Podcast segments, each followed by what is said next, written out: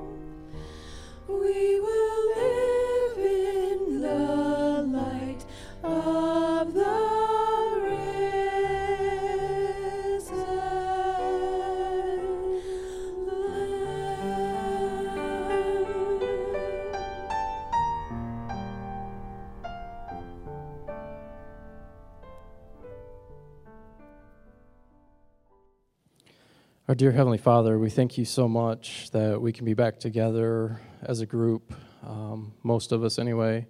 Um, we know that we need the social interaction, and um, thank you for your protections over the last several months and all of the many crazy things going on in our world right now. Um, we would ask that you would um, please continue to be with the leadership in our country and our church um, at every level in businesses around um, our state and, and the country as well. Um, it's been interesting times, but we know that you have been working. Um, there's been a lot of people who have had more interest in spiritual things, had time to spend more with you, and we thank you for using bad situations or allowing us to um, go through them to um, ultimately have people come closer to you. And we'd ask that you would help us as individuals to have the right words for those that we're interacting with, whether it be online, whether it be in person. Um, help us to be able to give words of comfort and to steer them to you and your comforts and ultimate eternity with you. Um, we'd ask that you would please be with um, the Latour family, um, give them comfort in the loss of their mom. Um, and we know that um, this earth is full of many hardships, but um, thank you for being there and for comforting. And we'd ask that you would be with us in this new week. Help us to represent you well. Help us to make sure that we're spending the time that we need to with you to have a relationship to make it through challenging times and again to um, make sure that we're representing you well and um, in love as we interact with others. Thank you so much for your blessings. In Jesus' name, amen. And happy Sabbath, church. Oh, it's so great to hear your voices once again. What a blessing to be back in a larger way. We were somewhat back last week, but what a true blessing it is to have you here. And the fellowship of the believers is sweet. Amen? We're so glad that we can be back and that we are back. Good to see you, members and visitors alike. Greetings. Do we have? Yes, we do. So we're in John 14 again. You can turn there. it's our last week in John 14. We're going through John 13 through 17, and so we're just working our way through.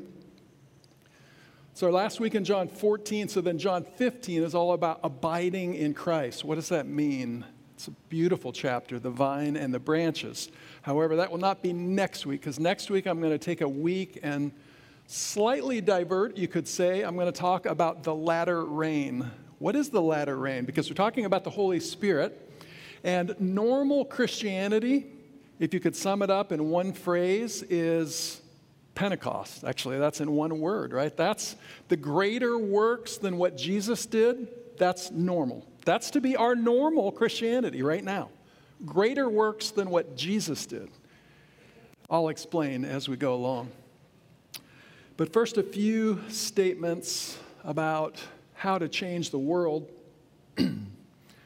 There's one method that does it, and it's Christ's method alone, Ministry of Healing 143. Christ's method alone will give true success in reaching the people. How did he do it? The Savior mingled with men as one who desired their good. He showed sympathy for them. He ministered to their needs and won their confidence.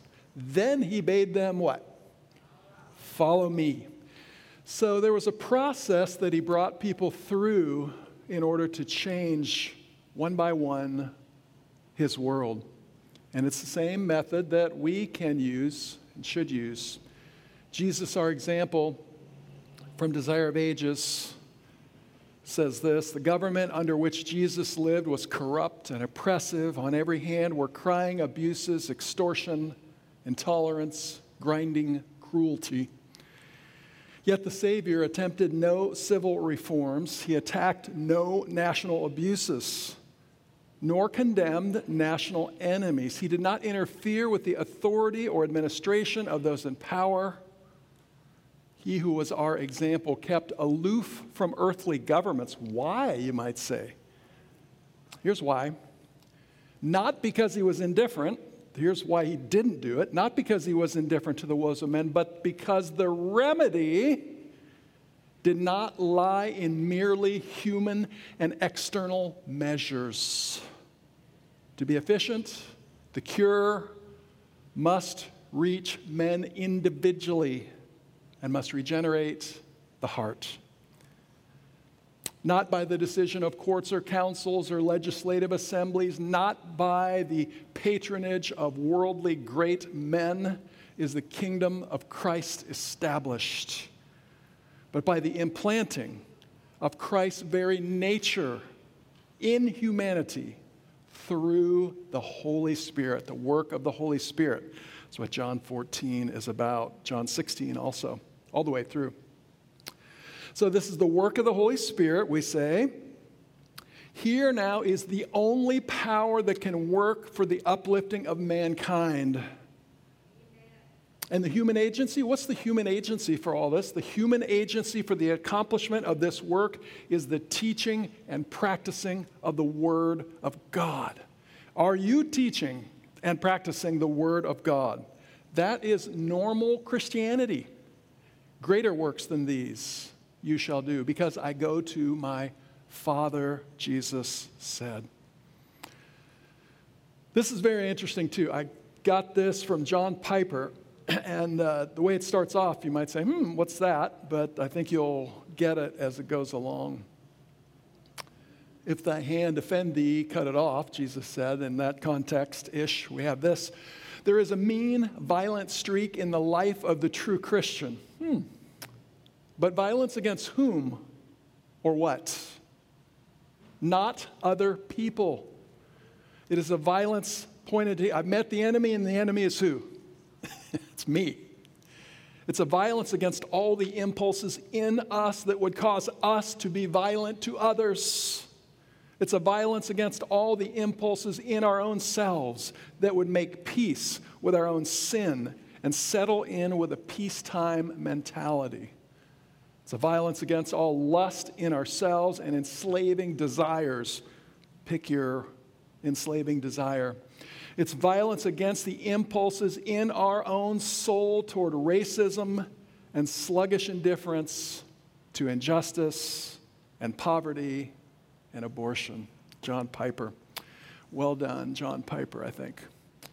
All right, going on with normal Christianity. I've kind of already given you what I'm talking about with normal Christianity.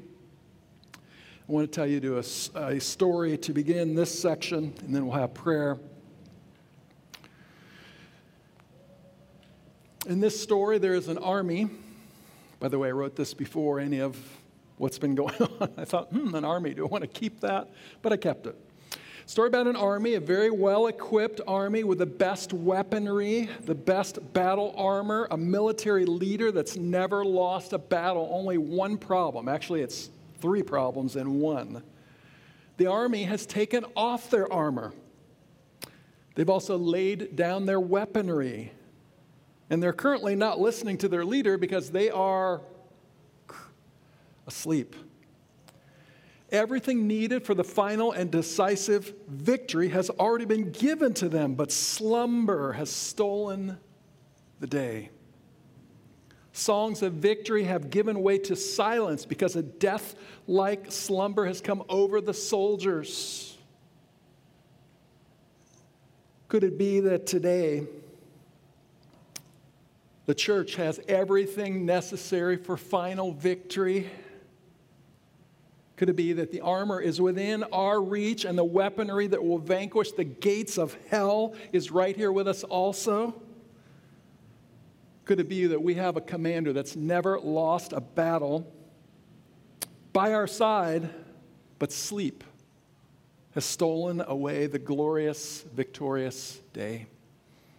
Could it be that God is calling his church to awake? Could it be that he's calling her to a new, normal agape that does no harm to a neighbor and fulfills the very essence of the law from the heart. Could it be that God is saying to us through the coronavirus, wake up? Is He calling us to love, knowing the time, that now is high time to awake out of sleep, for our salvation is nearer than when we first believed. The night is far spent, the day is at hand. Therefore, let us cast off the works of darkness and put on us the armor of light. Let us walk properly as in the day, not in revelry and drunkenness, not in lewdness and lust, not in strife and envy. But put you on the Lord Jesus Christ and make no provision for the lust of the flesh to fulfill its lusts. Awake, sleeping church, to the experience of the latter rain that lies just before us. Let's pray. Father in heaven, everything that your church needs, you've already given her. The early rain is here, Pentecost, and the droppings of the latter rain began to fall in the 1888 era. We turned away from it, but Lord, you haven't turned away from us. And the latter rain and the loud cry will return May we be found on the right side of that equation when it happens. Give us clarity of understanding. Give us conviction of your spirit this morning. And give us conformity to your great will. And may we delight in it in Jesus' name. Amen. All right, John chapter 14, and we got to roll because I've got a lot to share with you this morning. So, back to the statement that we shared last week about the heathen. How is it that heathen who never have heard of the gospel could be saved? Is it even possible? Indeed, it's possible. This is also desire of ages. The heathen in the gospel, all who have been born into the heavenly family, are in a special sense the brethren of the Lord. The love of Christ binds together the members of his family. And wherever that love is made manifest, there the divine relationship is revealed. Everyone that loveth is born of God and knoweth God. Those whom Christ commends in the judgment may have known little of theology, but they have cherished his principles. Through the influence of the divine spirit, they have been a blessing to those about them. Even among the heathen, here it was, are those who have cherished the spirit of kindness. We send out missionaries to bless people, and sometimes they get blessed even before they have a chance to bless others. Before the words of life have fallen upon the ears, they have befriended the missionaries, even ministering to them at the peril of their own lives. Among the heathen are those who worship God ignorantly those to whom the light is never brought by human instrumentality, yet they will not what? Perish. How so? Well, there's enough light in general revelation for one to be saved or one to be lost, we're being told here. Though ignorant of the written law of God, they have heard his voice speaking to them how? In nature. And they've responded by faith. They have done the things that the law required, their works. They have works also. their works are evidence that the Holy Spirit has touched their hearts and they are recognized as children of God. Now remember, these are heathen who have not heard the gospel, but they are recognized as children of God because they have heard the gospel. God's line has gone out, as the psalmist says, right? They have seen it in nature and they have responded, even though they never heard of Jesus. How surprised and glad will be the lowly among the nations and among the heathen to hear from the lips of the Savior, inasmuch as you have done it under one of the least of these, my brethren. You have done it to who? To me, Jesus said. How glad will be the heart of infinite love as his followers look up with surprise and joy at his words of approval. There'll be some surprises in heaven. But not to any class is Christ's love restricted. He identifies himself with every child of humanity. That we might become members of the heavenly family, he became a member of the human family or earthly family. He is the Son of Man and thus a brother to who? To every son and daughter of Adam. That would be everyone. Now, how are, are, his followers, how are we supposed to relate to all this? His followers are not to feel themselves detached from a perishing world around them. So we are to feel ourselves attached. They are a part, you are a part, I am a part of the great web of humanity. And heaven looks upon them as brothers to sinners as well as to saints the fallen, the erring, the sinful, Christ's love embraces. And every deed of kindness done to uplift a fallen soul, every act of mercy is accepted as done to who? As done to Him. Amen? So, this is amazing. Christ's love goes out through nature, and there's enough revelation in that for one to be saved or lost. And you might say, well, why send out missionaries? If God can do it through nature, we might just mess it up. Let Him do it. No, no, think about all that they're missing, though, right? They don't have the Word of God. Think about what you'd be missing if you didn't have the Word of God. You may be a heathen that's never heard of Jesus. Think about all that you're missing, all the blessing. That's why we send out missionaries. Not to mention, many misinterpret what they see in nature and might miss out on eternal salvation. Well, how can Jesus do this? He does this because he became us, he became we. Christ took humanity into himself definition here from Dick Davidson's paper on corporate solidarity. Tremendous. I suggest it. It's not a finished document. He may not really be pleased that I'm promoting it, but it's got some very good stuff in it. so here's a definition of this corporate solidarity. What's this all about? The whole group, including its past, present, and future members, might function as a single individual through any one of the members conceived as a representative of it. That's a little wordy, but think of Adam. What Adam did affected the whole human race. What Christ did affected the whole human race. Here's a statement on corporate solidarity, and it finds some folk that don't want to agree with this concept. If they don't want to agree with it, they have to deal with this statement and others, but this one in particular. And it says this by his, that is Christ's obedience to all the commandments of God, Christ wrought out a redemption for man, for mankind, for that heathen. That's how he can say that heathen can be saved. Christ is the way, the truth, and the life. Any one from Islam that can finally be saved at last without knowing about Jesus, if there is such a thing, and it's possible. They're still getting in because of Jesus, but they just don't know it. It's because he took the human race into himself, obeyed all the commandments of God on the behalf of the race. This was not done by going out of himself to another, but by taking humanity into himself. Thus, Christ gave humanity an existence out of himself. If this is deep, hang in there.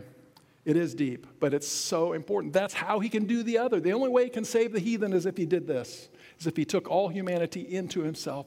Christ's human nature did two things it allowed him to be the savior of the world and to be the example of every believer.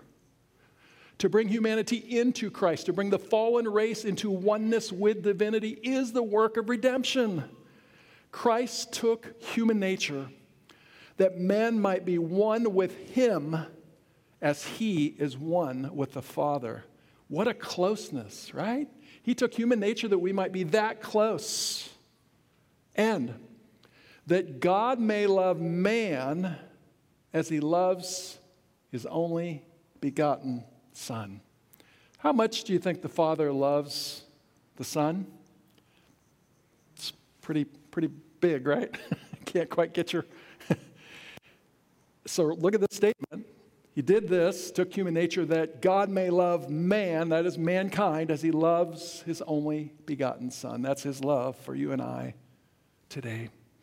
That men may be partakers of the divine nature and be complete in him.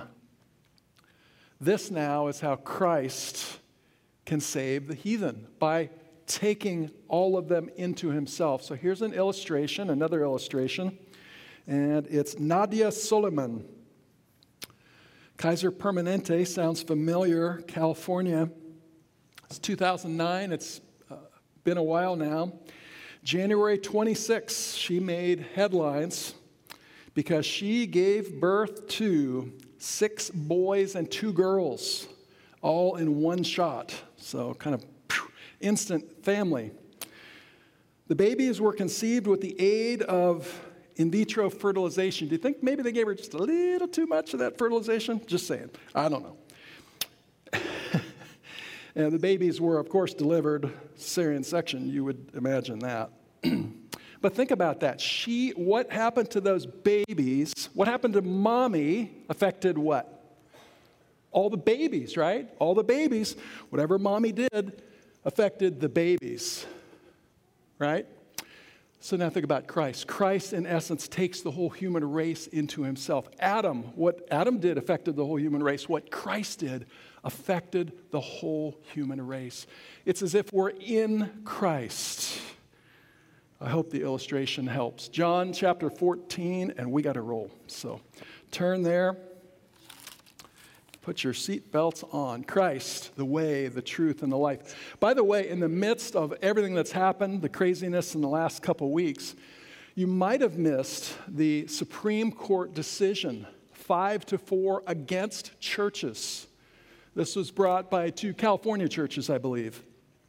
And they said, look, it's our First Amendment right. You know, people can go to bars and do stuff, and you're limiting us. And they voted against it, the Supreme Court, five to four. John Roberts sided with the liberal judges on that. So that's very interesting because we know that there will be a day when this country will repudiate every principle of its constitution as a republic and as a Protestant nation and make provision for papal falsehood and delusions. That's right around the corner, I believe do believe.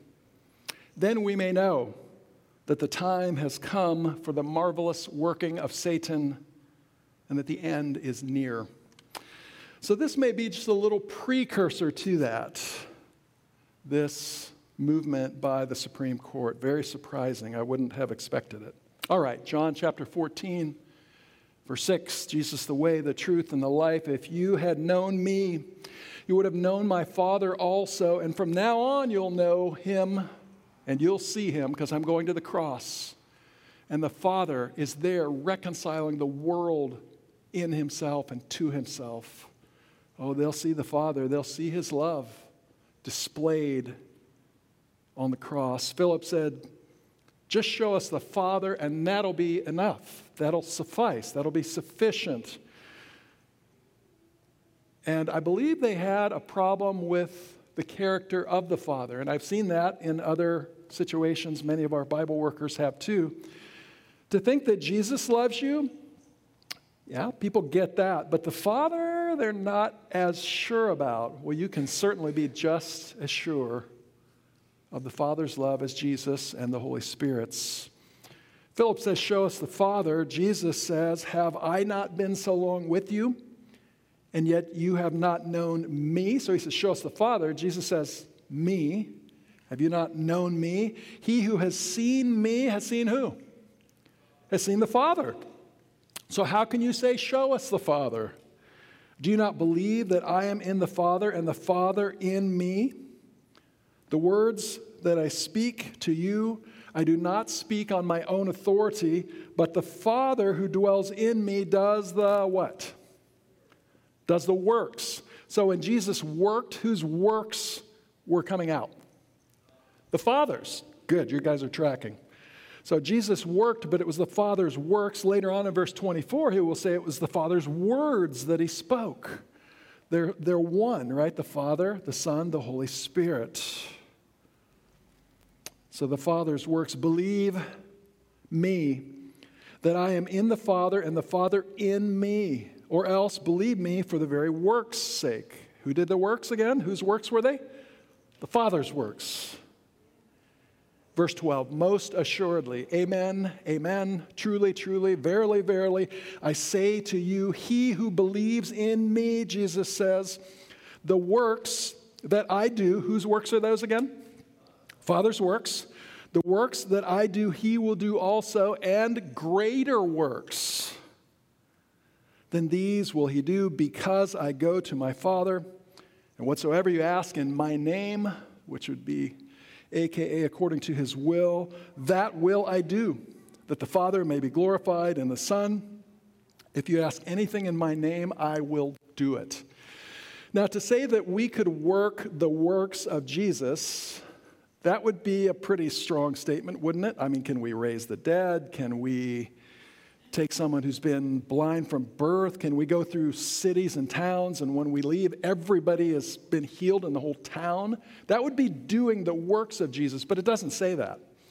It says we will do the works of Jesus and what? Greater works. It's like, wait a minute, greater works than Jesus? Sounds almost blasphemous, doesn't it? But go with me to Acts chapter 1. Keep your finger here in John because we'll be back.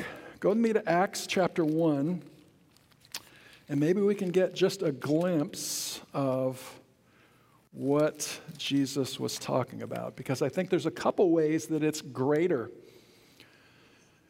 It's greater in the sense that they now have seen the finished work of God in Christ.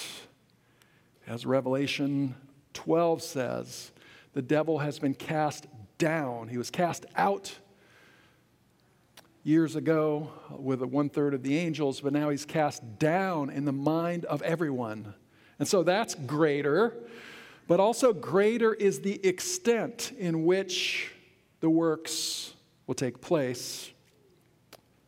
There it is in Acts 1 8, but you shall receive power when the Holy Ghost or Holy Spirit has come upon you. And you shall be witnesses to me in Jerusalem, first Judea, Samaria, and where else?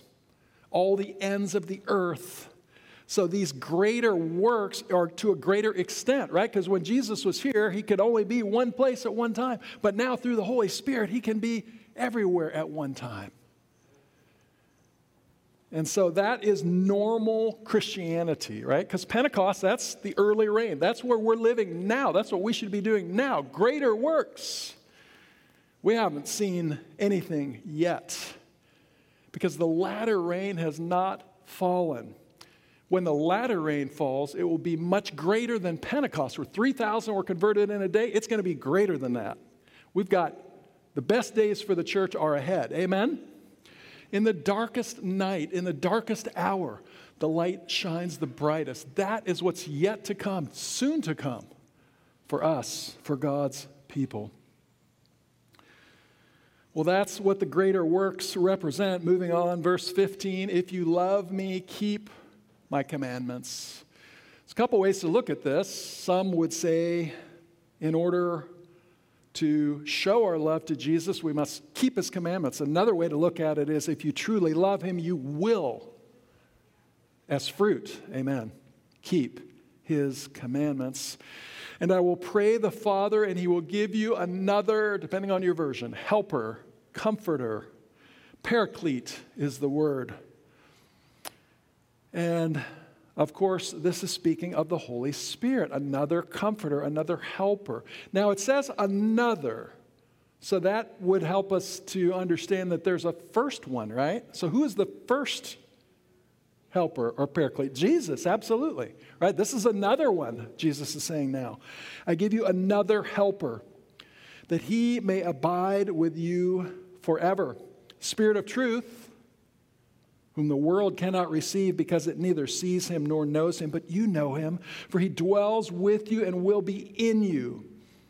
I do not leave you orphans, I will come to you.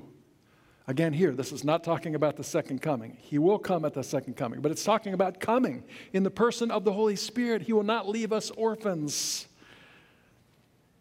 Pentecostal power is at our disposal now.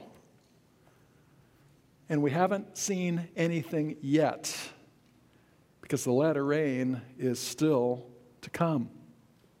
Next week, we talk about the latter rain.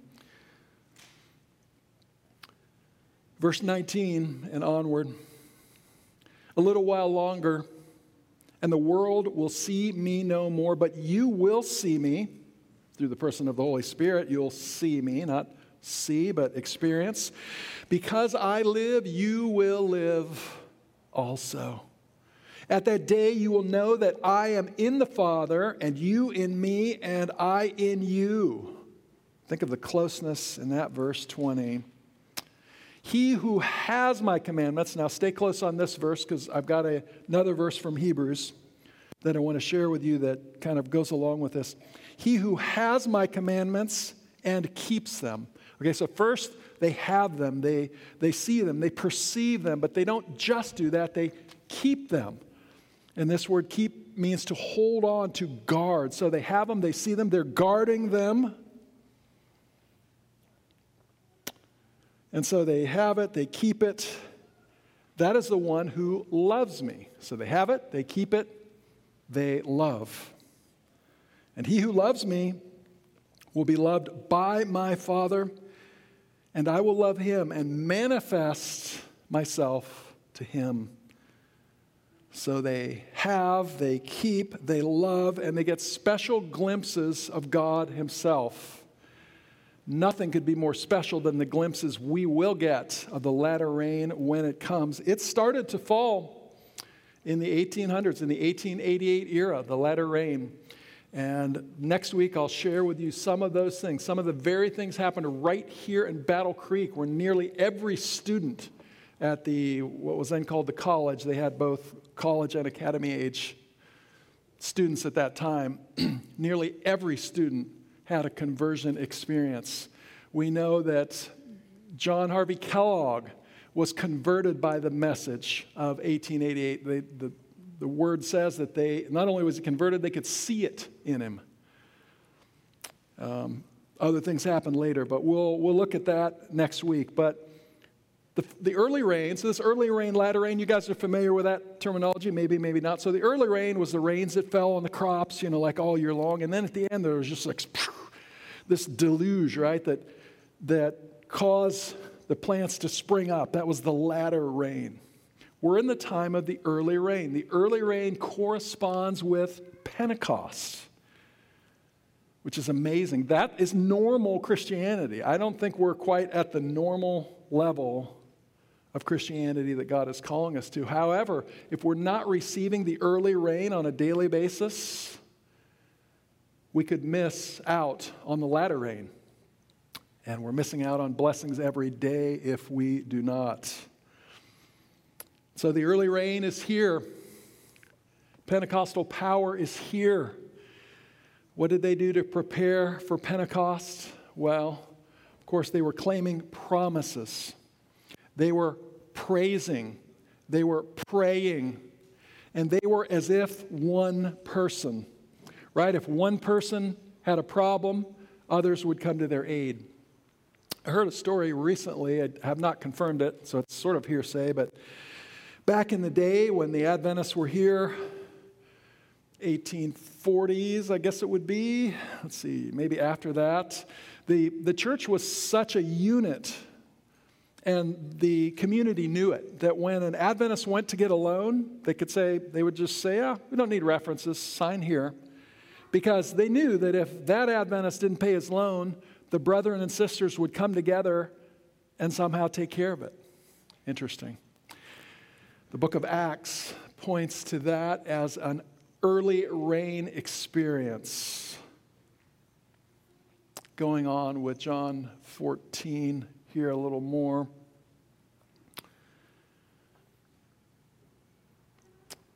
Well, actually, I want to show you that text in Hebrews. Let's go to that. Uh, keep your finger there. Let's go to Hebrews chapter 11, the great faith chapter, because there's a text, verse 13, Hebrews 11 13.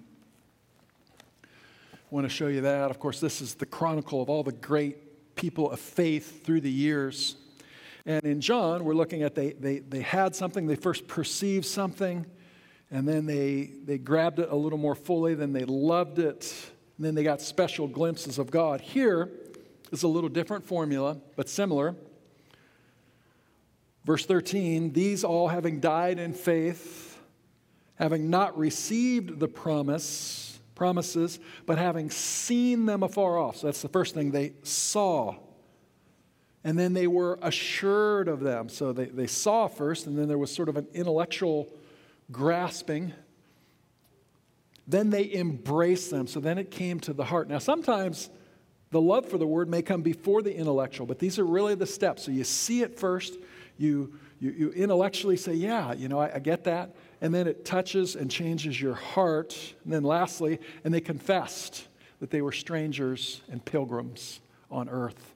So these are the steps that God walks us through with the Holy Spirit. But anytime the Holy Spirit was poured out, we looked at that in Acts 1 8, you shall go out and quarantine in your living room forever. Did it say that? No. I mean, a quarantine you didn't put on yourself. But my point is this it calls for activity, right? We are to be witnesses. If we're not witnesses, are we really experiencing the early rain right now? You have to ask yourself that question. I have to ask myself that question. Are you experiencing the normal Christianity for today that God would have us experience? Well, going on, verse 22 Judas, not Iscariot, said to him, Lord, how are you going to manifest yourself to us, not to them?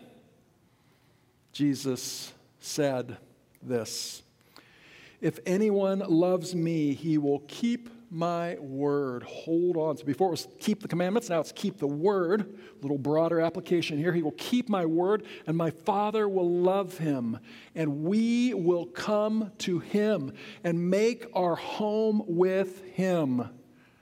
He who does not love me does not keep my words, and the word which you hear is not mine, but the Father's which sent me. But back to this verse 23. The one who loves me will keep my word. My Father will love him, and we will come to him and make our home with him. Reminds me a little of a promise in the book of Revelation. There's a church that is in pretty bad shape. It's wretched, miserable, poor, blind, naked, and doesn't know it. That's pretty bad. Anybody remember the name of that church? Uh, Laodicea. Now, interestingly enough, though, to that church, once that church grabs hold of the counsel given to Laodicea, it will have a tremendous experience. So much so that we will sup with Jesus. Jesus, here it says, the Father and uh, Father God and Jesus will sit down and commune with us, pitch their tent with us. There in uh, Revelation 3, it says that Laodicea will sup with him and he with them. That's talking about a very, very close relationship. Jesus wanted to come close. God always wanted to come close. He gave the sanctuary in the Old Testament to show how close he wanted to come. He pitched his tent among men, but that wasn't close enough.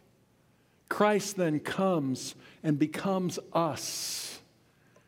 But even that, then the Holy Spirit comes and we have this communion with him. Closing, I want to share a quote with you. So now we're back to this army metaphor as we close. But it has to do with this chapter also and the early and latter rain. So it's kind of tying it all together. So if you're a little groggy, take a deep breath because we're almost done. But this is really important. It's fairly long, but stay with me, please. I asked the meaning of the shaking that I had seen and was shown that it would be caused by the straight testimony called forth by the counsel of the true witness to the Laodiceans. Now, what is the counsel? Remember that in Laodicea they, they had all these bad things, and then he says, I counsel you to buy of me some stuff, right? Remember what it was? Gold tried in the fire, white raiment, eye salve, basically righteousness by faith in a spiritual sense, because that's what those things mean. So that's the counsel to the true witness. It will have its effect upon the heart of the receiver and lead him to exalt the standard and pour forth the straight truth. Some will not bear this straight testimony. They will rise up against it, and this is what caused a shaking amongst God's people. May God use us to shake people in and not out. I saw the testimony of the true witness had not been half heeded. That is, buy of me gold tried in the fire, right? Faith, the faith of Jesus. Buy of me white raiment, the righteousness of Christ. And eye salve had been half heeded, had not been half heeded. The solemn testimony upon which, and get this, fairly important here, I'd say, the destiny of the church hangs, has been lightly esteemed, if not entirely disregarded.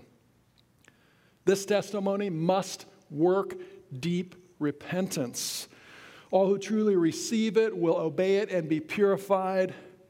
Said the angel, Listen, listen, listen here. And soon I heard a voice like many musical instruments, all sounding in perfect strains, sweet and harmonious. Then the angel said, Look, first listen, now look. My attention was turned to the company I had seen that were mightily shaken. I saw those whom I had seen, Uh, who I had before seen, weeping and praying in agony of spirit. Read this whole quote sometime, it's great. The company of guardian angels around them had doubled, and they were clothed with an armor from their feet to their head, from their head to the feet.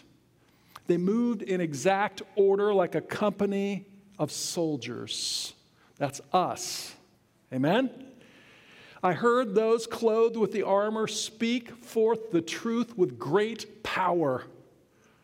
They had been hungering and thirsting for truth that was dear and more precious than life. I asked, What had made the great change?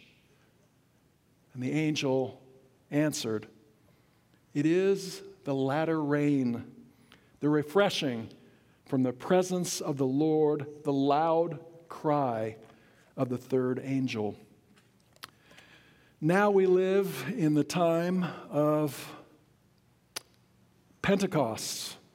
Soon, the even greater latter rain will be poured out upon us.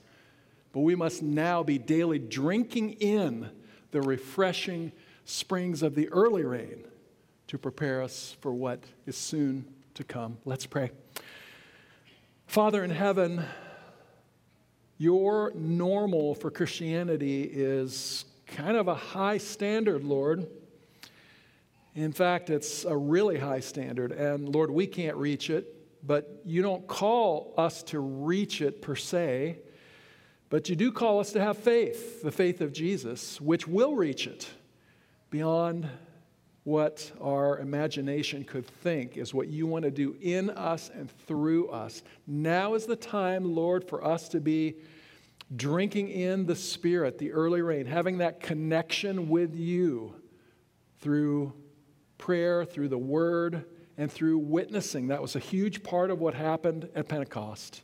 So, Lord, please make us that kind of people, if ever we needed you. We need you today. In times like these, we need a Savior, and we have one in Jesus Christ our Lord.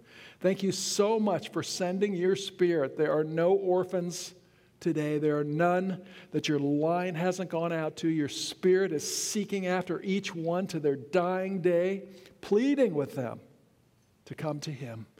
And Lord, we are the vehicle that you want to use to share you with a lost and dying world. Please, Lord, I just want to say myself, take me. Use me today, Lord. I want to recommit myself. Maybe some in our congregation too, also. Lord, please use us, Lord. Maybe we haven't been as serious about things as we should have. Wake us up, Lord, to the glories of the eternal reality just in front of us and the great work you want us to do prior to it. We thank you in Jesus' name. Amen. Amen. Jesus is our rock and he is the answer. And I ask that you please sing with us for our closing hymn in times like these. Please stand.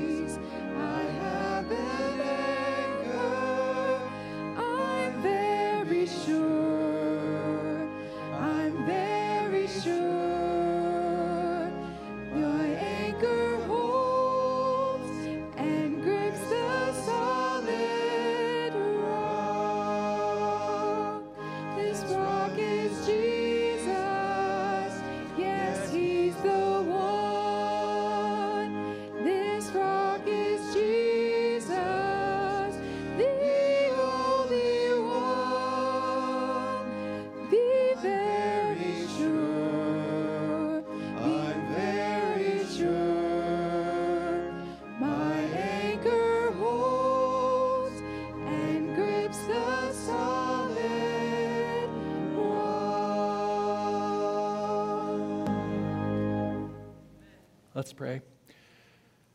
Oh, indeed, Father, you have brought us up out of a miry pit, set our feet upon a rock. We go out with that encouragement and assurance today. Thank you, Holy Spirit, for being with us in the valley experiences as well as the mountaintops. And some here have been through the valley lately. And Lord, we're just so grateful that you are right by our side the whole way, lifting us up, sometimes carrying us. That's the kind of God you are. And now may the grace of our Lord Jesus Christ and the love of God and the communion of the Holy Spirit be with you all. Amen.